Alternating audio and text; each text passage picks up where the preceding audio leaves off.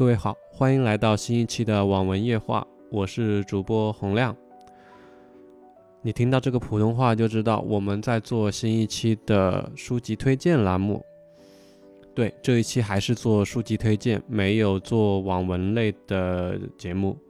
确实，我有一段时间没有看网文了啊。自从就是疫情好转、恢复工作以后，确实没有那么多时间看网文。但是还是抽出了一部分时间去看书，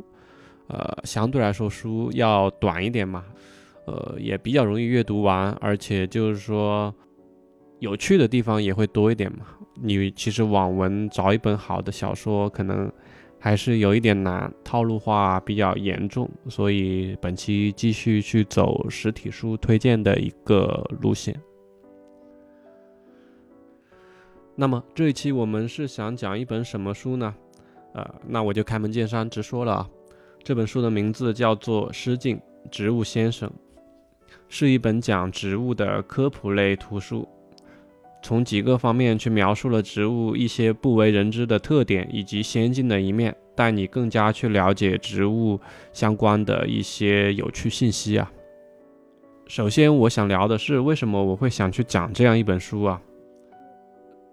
其实我知道这样一本书，是我在泡一个垂直论坛的时候，有一个网友推荐了这本书。呃，我个人纯粹是呃被这位网友放到网上的一些这本书的节选内容所吸引啊。我觉得这本书不仅仅是在讲植物，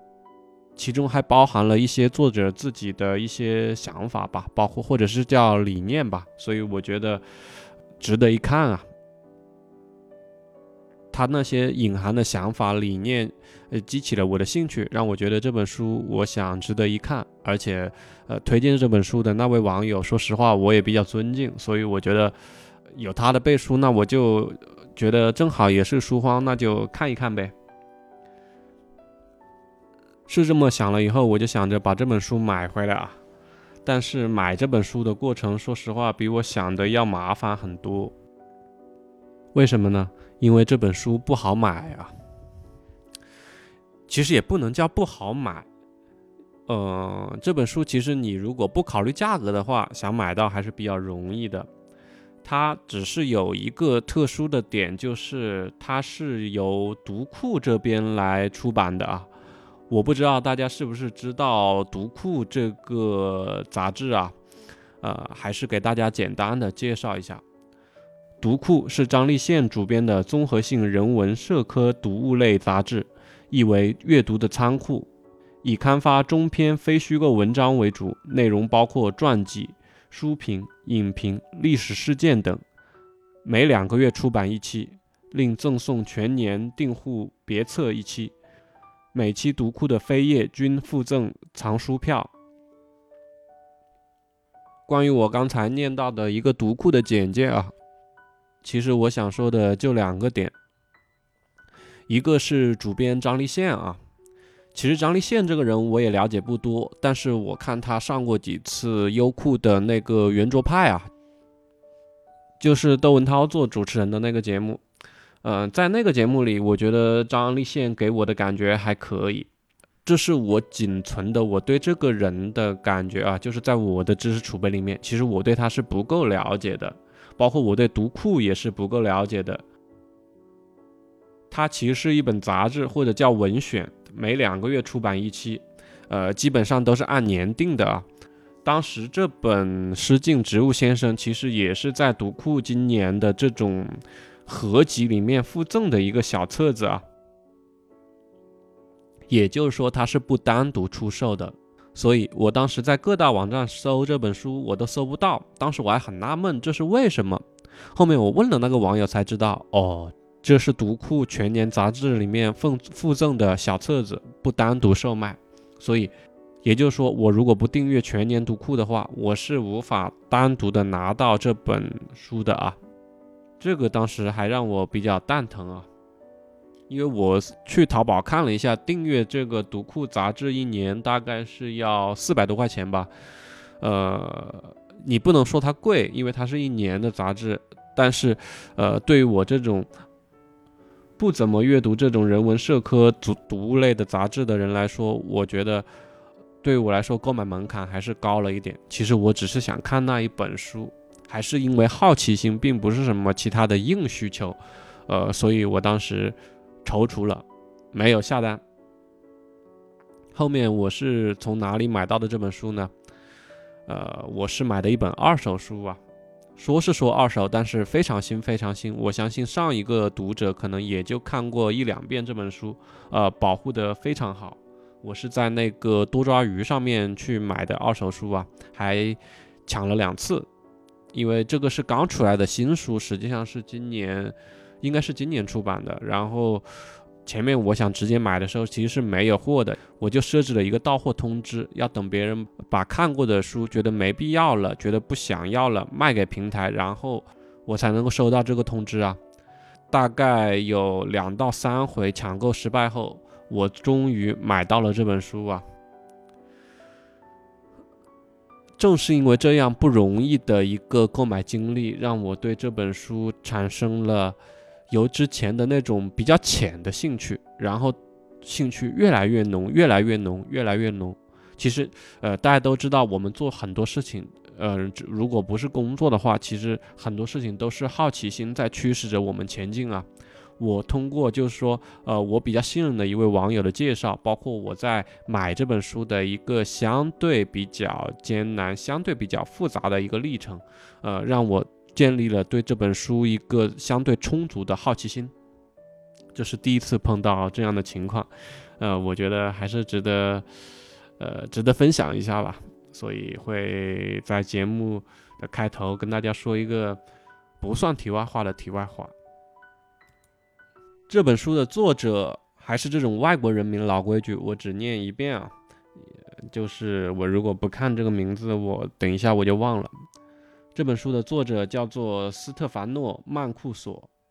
呃，他是意大利植物学家，也是植物神经学说的奠基人之一。这个人我上网搜了一下，就是我们国家的百度百科里面其实是没有他什么资料的，也没有，基就是没有这个词条吧，或者讲的更直白一点，在网上能够搜到对应这个名字的相关信息，可能就是他的一个 TED 演讲视频了。有兴趣的可以去搜索一下看一下，特别是就是说听完这期节目觉得有点兴趣，但是可能又没有特别方便的渠道去买到这本书的，我觉得呃就听听节目看看视频也挺好的。下面我讲一下这本书的一个逻辑脉络啊。刚才我们有讲到，这是一本讲植物的科普图书，那么。这本书是从哪几个方面去讲到了植物的方方面面呢？它大概从呃记忆、移动、模仿能力、民主、操纵，向植物学建筑，没有淡水怎么活？从植物到植物仿生机器人、太空植物这几个方面，或者叫这几个维度去介绍植物的方方面面。带你了解植物不为人知的先进一面。就这本书作者的理念来说，我觉得他个人是认为植物是一种非常非常先进的一种形生物形态啊，甚至呃，可能就是说他觉得呃，植物在生物形态上的先进性比人类还要高，人类未来也会往植物先进性那个方向去发展。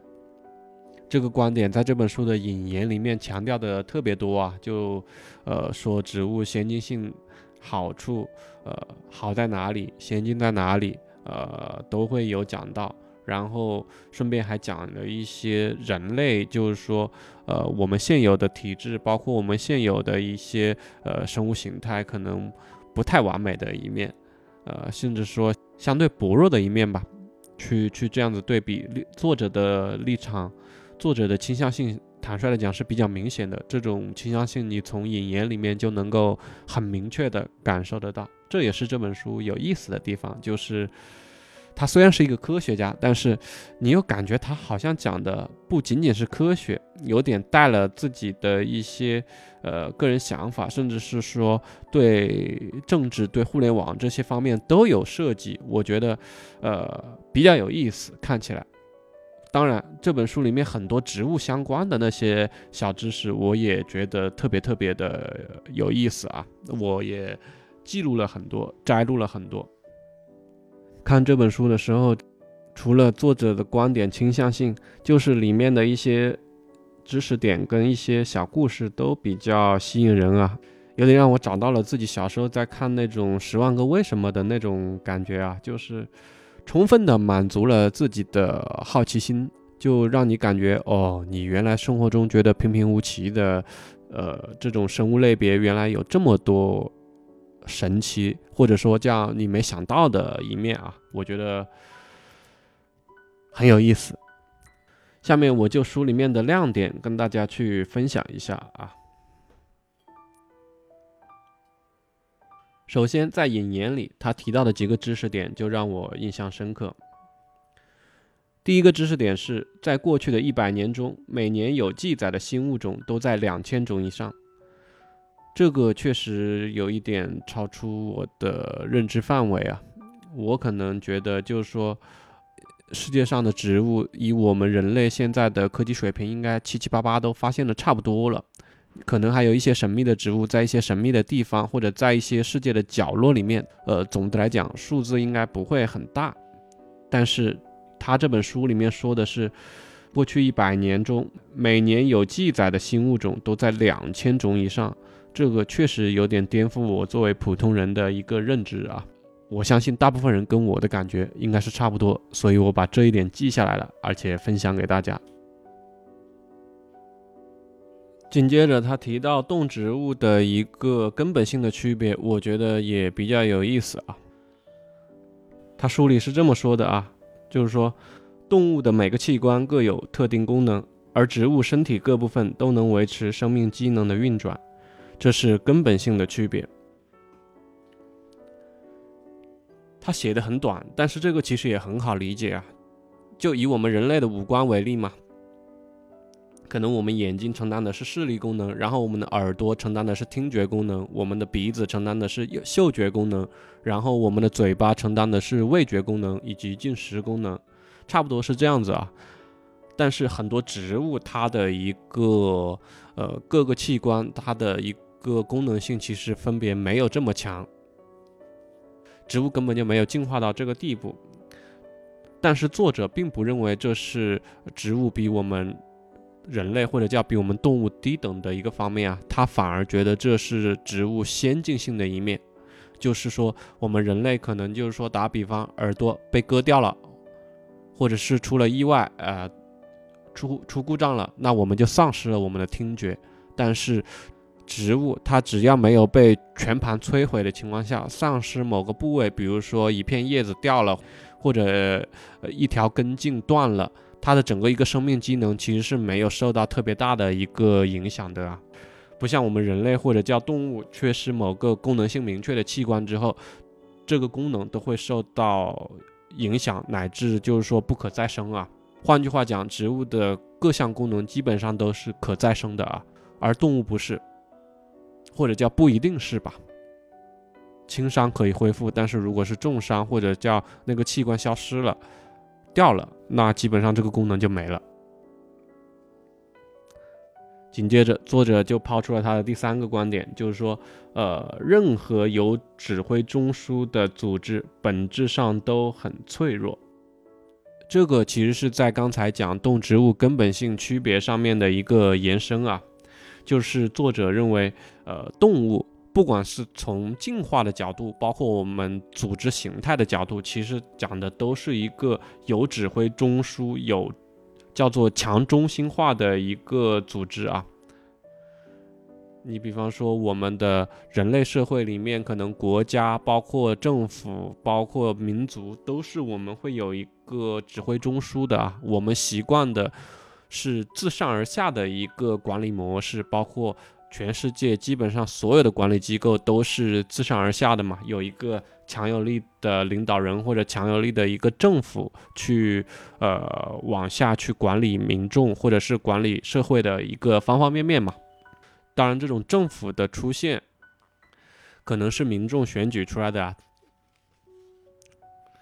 作者在书里面说，相较于动物，植物的韧性跟现代化更值得我们学习。它们将稳定性和灵活性完美结合，其模块化结构是现代化的典范。这个模块化结构就是刚刚我们在讲到的一个动植物根本性的一个区别啊。其实作者就是想表达，如果我们有一个指挥中枢的一个组织，特别是人类社会，这个很常见啊，就是容易被擒贼先擒王。如果他的指挥中枢或者是叫领导人出了意外啊，或者是。被敌人毁灭啊，可能你这个组织瞬间就会瘫痪，就会坍塌。但是你像，如果是像植物，刚才我们讲的那样子，就是身体各部分都能维持生命机能的运转，就是你打掉它任意一节，其实都是不影响它整体的一个生命组织的一个功能完善性的。这个其实就是我个人理解的一个模块化啊，也是作者在书里面大肆宣扬的先进的一面啊。我能够理解作者说的东西，想表达的东西，但是坦率的讲，我个人认为作者这里有一点春秋笔法。即算我承认作者说的任何有指挥中枢的组织本质上都很脆弱，但是可能这种方法在一个阶段内就是适合我们人类。其实我觉得，经过长年累月的进化，每个组织选择的结构。肯定都有它不足的一面，但肯定也是在长期的进化当中最适合自己的一种方法。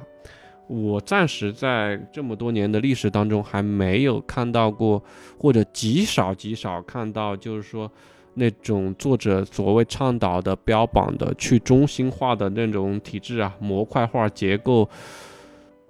因为说到底，就是人类社会跟其他动物。或者还不说动物吧，就是跟植物其实是完全完全不一样的两种生物啊，这个确实不能单纯的说哪一种先进，哪一种落后，这是我个人的一个感觉了。但是我觉得作者这里写的很有意思，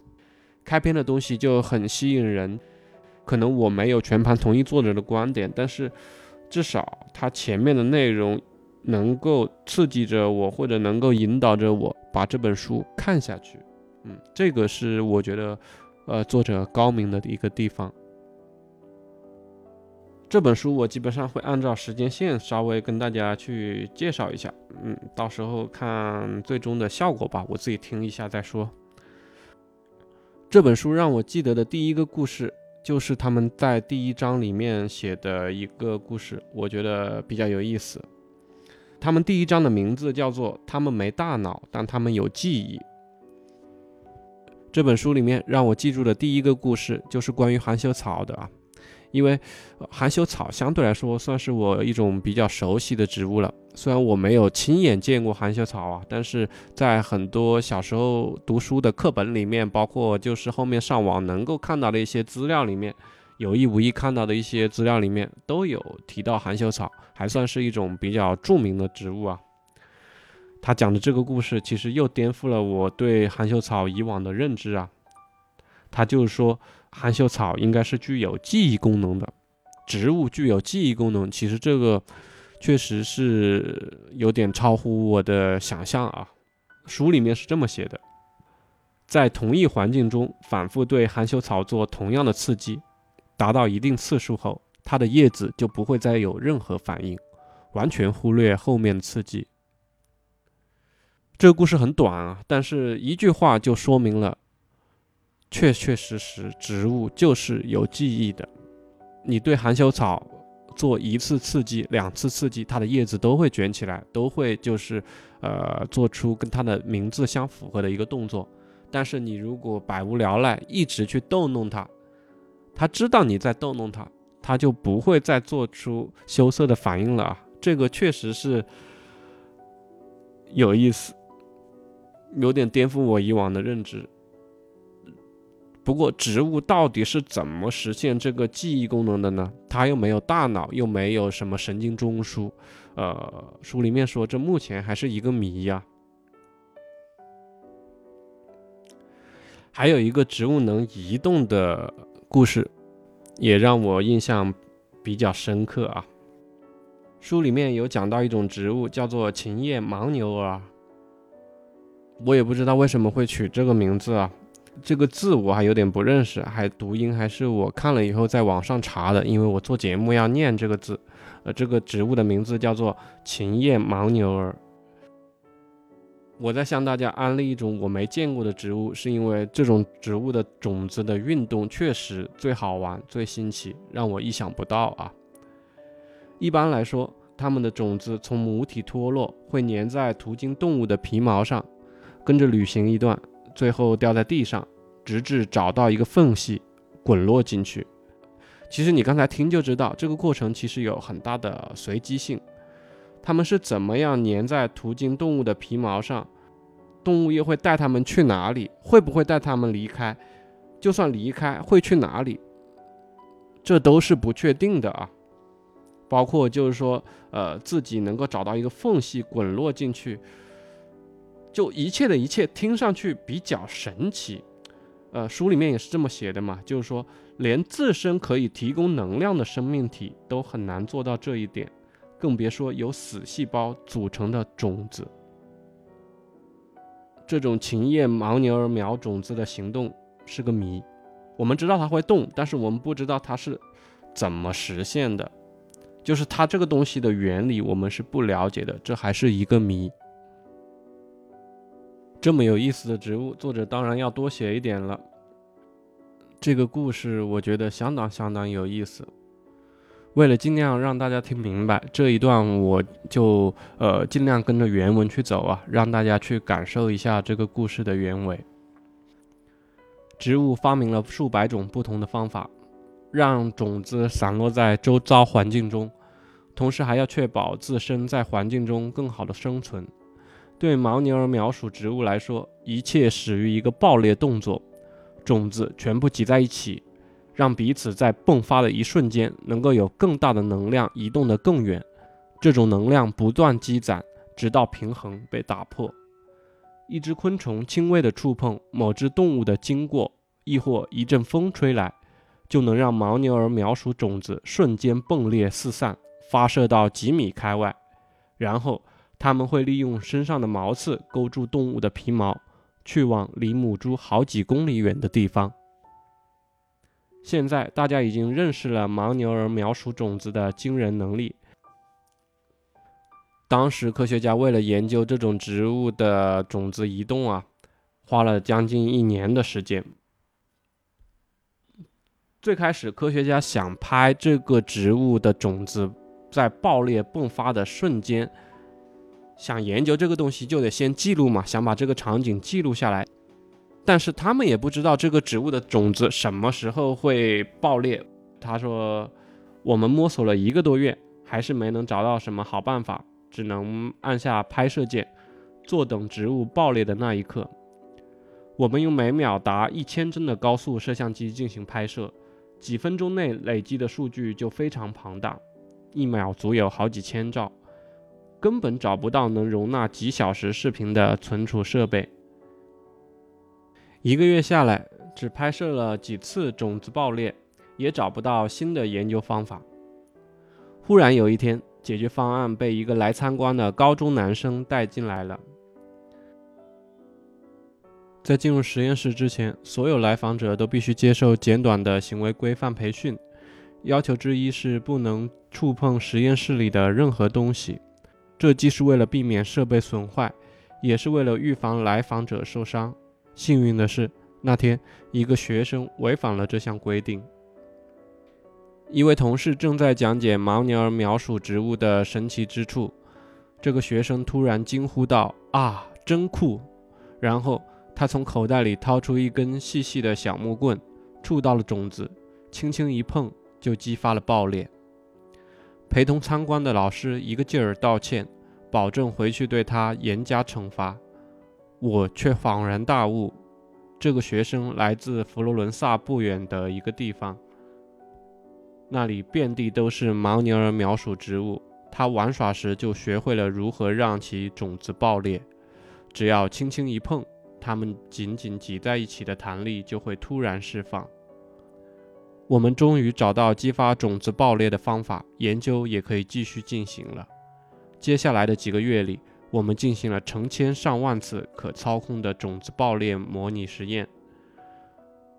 接下来的几个月里，我们进行了成千上万次可操控的种子爆裂实验。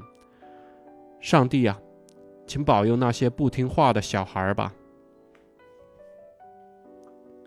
说实话，这个故事看完，我其实有点忍俊不禁啊。这个故事让我想起了自己小时候做熊孩子的时候啊。我小时候玩植物不多，因为我小时候生在城市嘛，其实能够接触到植物的机会不是特别多。就特别是那种野生植物了，基本上小时候我可能做熊孩子的时候跟动物玩的多一点。呃，让我印象比较深刻的可能就是小龙虾啊，就是因为我是湖南人嘛，就是我们呃从小可能吃小龙虾就吃的比较多一点。小时候我会拿小龙虾出来玩啊，就是拿一只拿两只出来玩啊，做各种各样奇奇怪怪的实验啊。相对比较正常的玩法就是，嗯，拿小龙虾跟鸡做呃决斗嘛，就是看他们两种动物的斗争嘛。看完他们的斗争还觉得不过瘾，我又想做一些各种奇奇怪怪的一些实验啊。我记得我那时候家里住在三楼，我就把小龙虾上面绑了个塑料袋。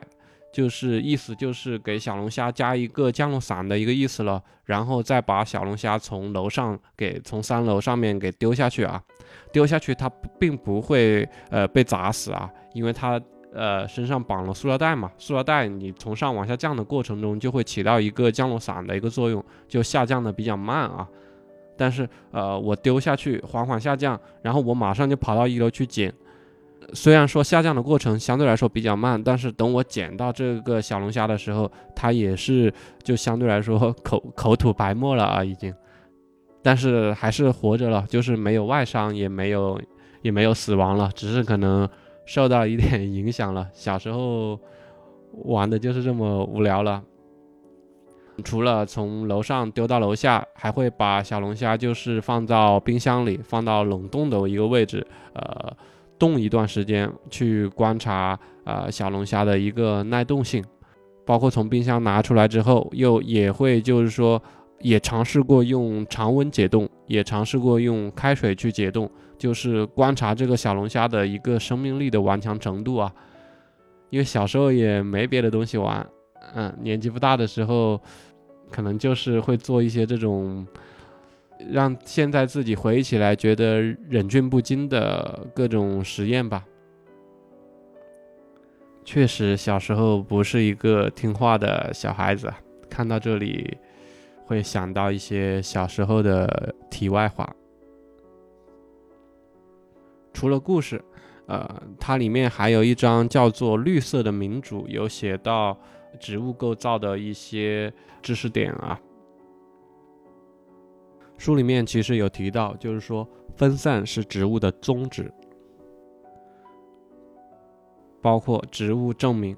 即便没有集中发出指令的器官，生命体的功能也可以照样运行的很好。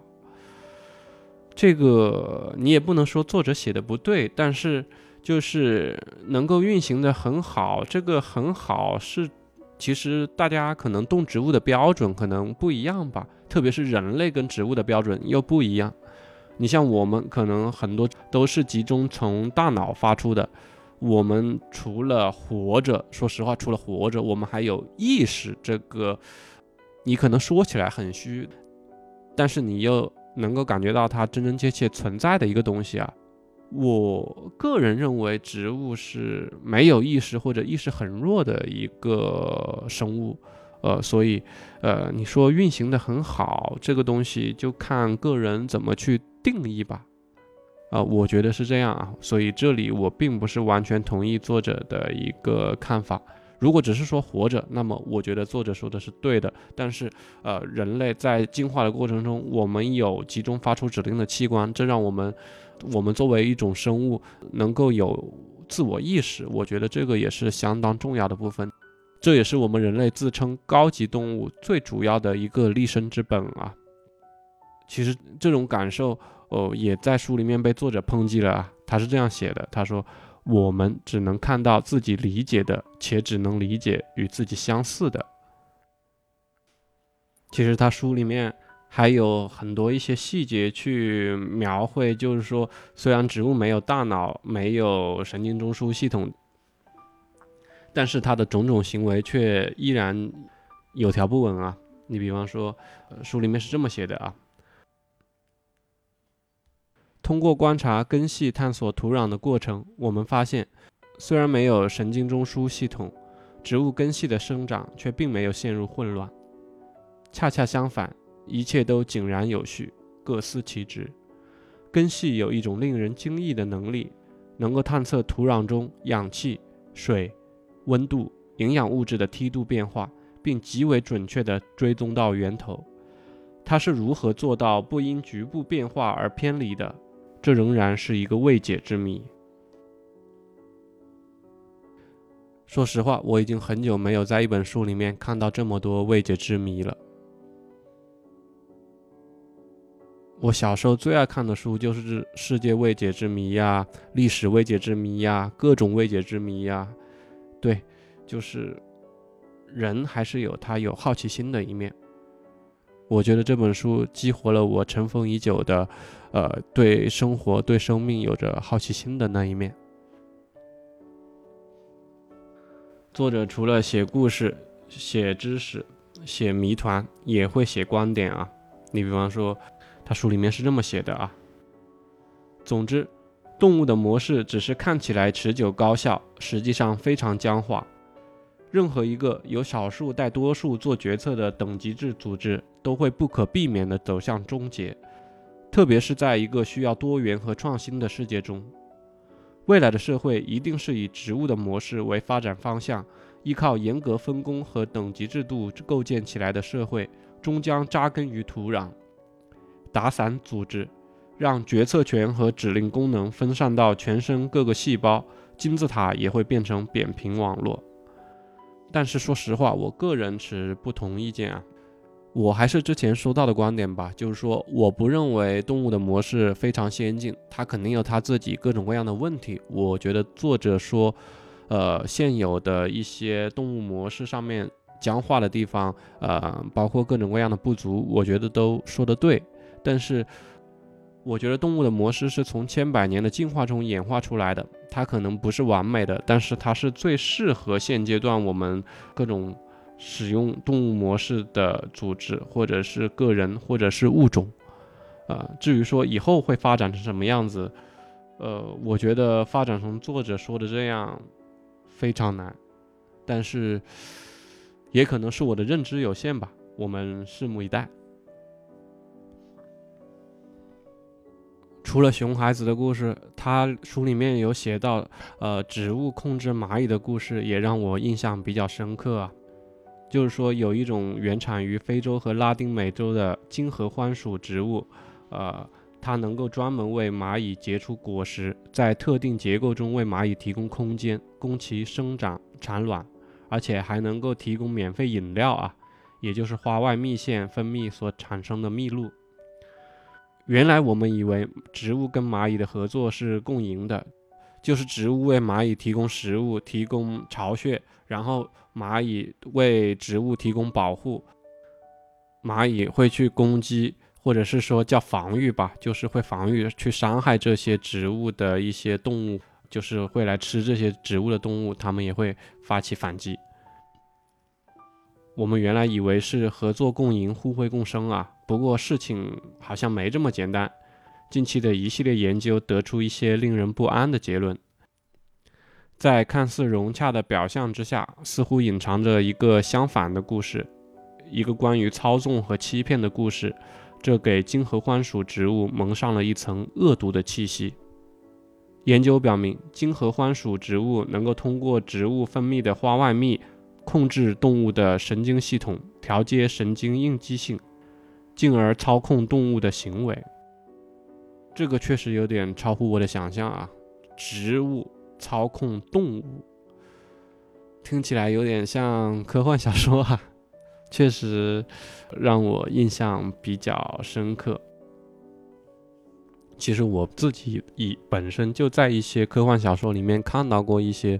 呃，植物，不过那是变异之后了，就是产生了一些智慧，然后能够分泌一些，能够分泌一些果实啊，或者是分泌一些蜜露啊，呃，汁水啊，这之类之类的东西，能够达到去操控人心的一个目的。我是看过这种桥段的一些科幻小说或者是科幻剧情，但是。我确实没有想到，在真实的世界里面会有这样真实的事情，这不是个段子，这确实是我没有想到的啊。包括后面他其实有讲到一些植物，也确实让我就是印象比较深刻。你比方说亚马逊王莲，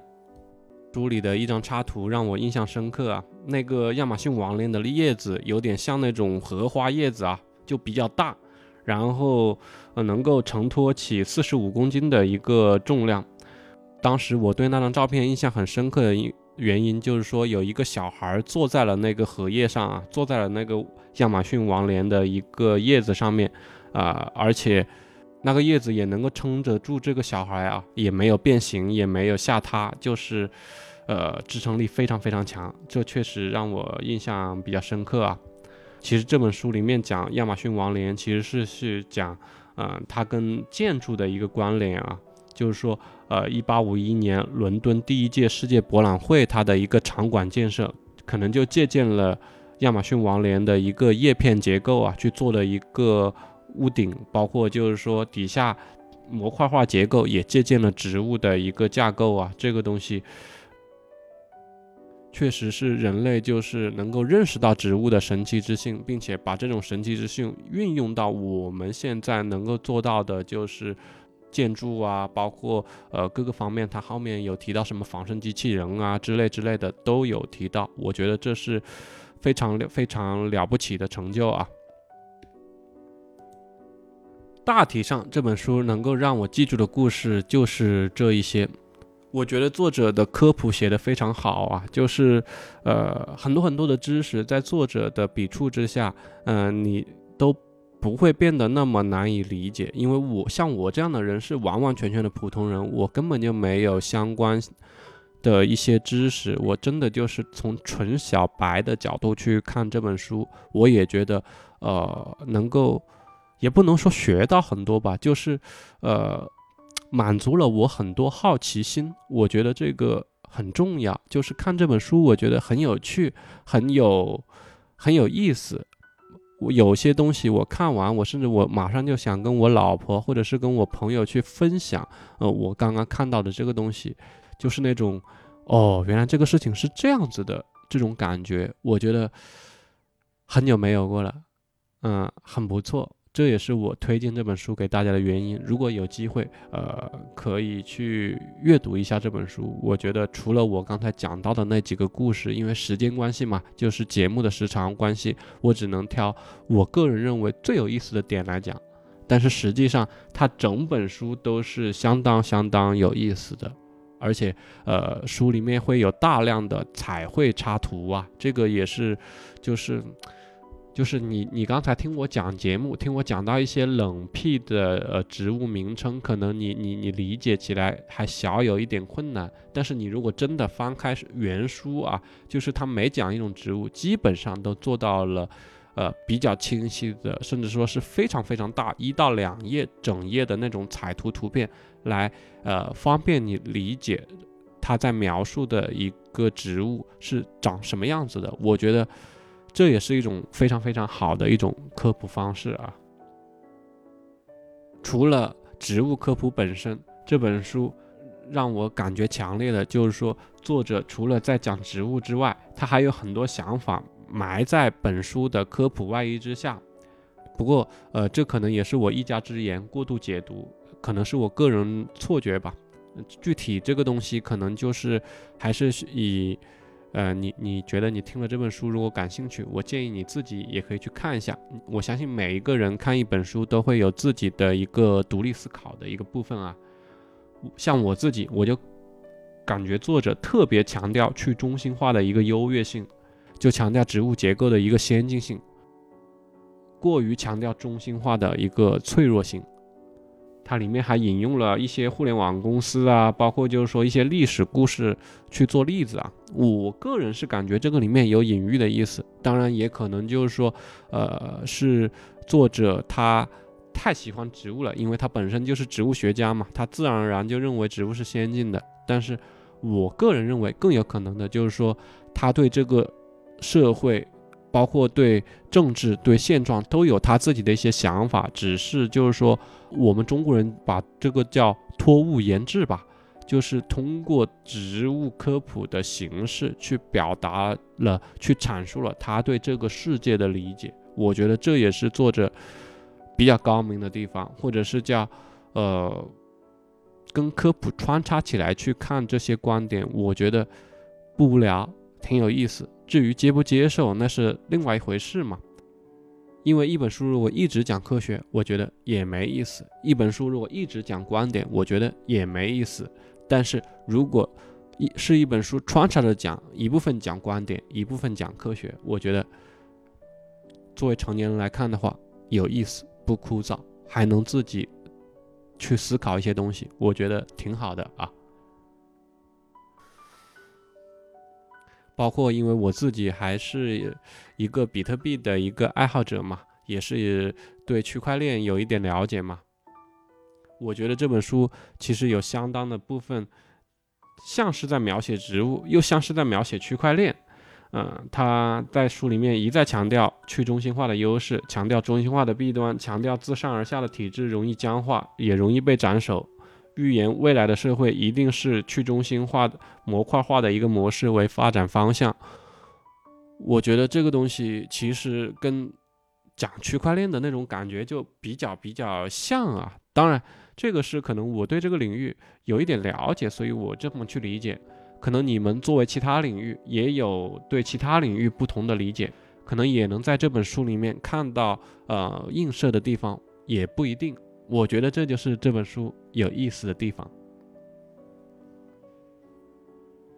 行吧？那这本书今天就讲到这里。最后，我自己对这本书的定性是：这是我近十年来看到的最好的科普书籍，值得一看，推荐给大家。如果大家在网上买新书买不到，也可以去看一下二手书籍。反正我个人的感觉是这本书我买的不后悔，有意思。我还专门写了读书笔记，我觉得挺好，值回书价，值回票价。那 OK，今天节目就做到这里，谢谢大家，希望大家也能够喜欢这本书，再见。